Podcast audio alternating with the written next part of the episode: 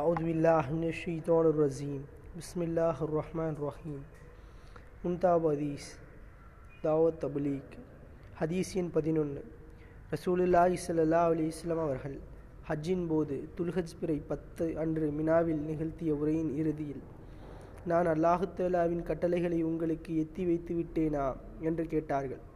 சஹாபிகளாகிய நாங்கள் ஆம் தாங்கள் எத்தி வைத்து விட்டீர்கள் என்று கூறினோம்.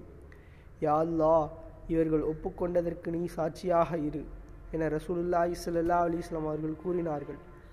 பிறகு நபி ஸல்லல்லாஹு அலி இஸ்லாம் அவர்கள் இங்கு வந்துள்ளவர்கள் இங்கு வராதவர்களுக்கு எத்தி வைத்து விடுங்கள்.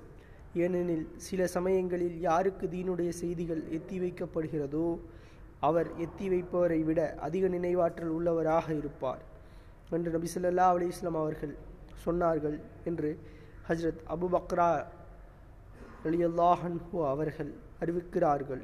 நூல் புகாரி. தெளிவுரை. அல்லாஹுத்தலா மற்றும் அவனது ரசூல் சல்லல்லா அலி இஸ்லாம் அவர்களிடமிருந்து தான் செவியுற்ற செய்திகளை தன்னிடம் மட்டும் வைத்து கொள்ளாமல் மற்றவர்களுக்கும் எத்தி வைத்து விட வேண்டும் என இந்த ஹதீஸ் வலியுறுத்துகிறது. ஏனெனில் ஹதீஸ்களை சொல்பவரை விட செவியுறுவர் அதிக நினைவாற்றல் உள்ளவராக இருக்கலாம். நூல் ஃபத்துஹுல் ஃபாரி.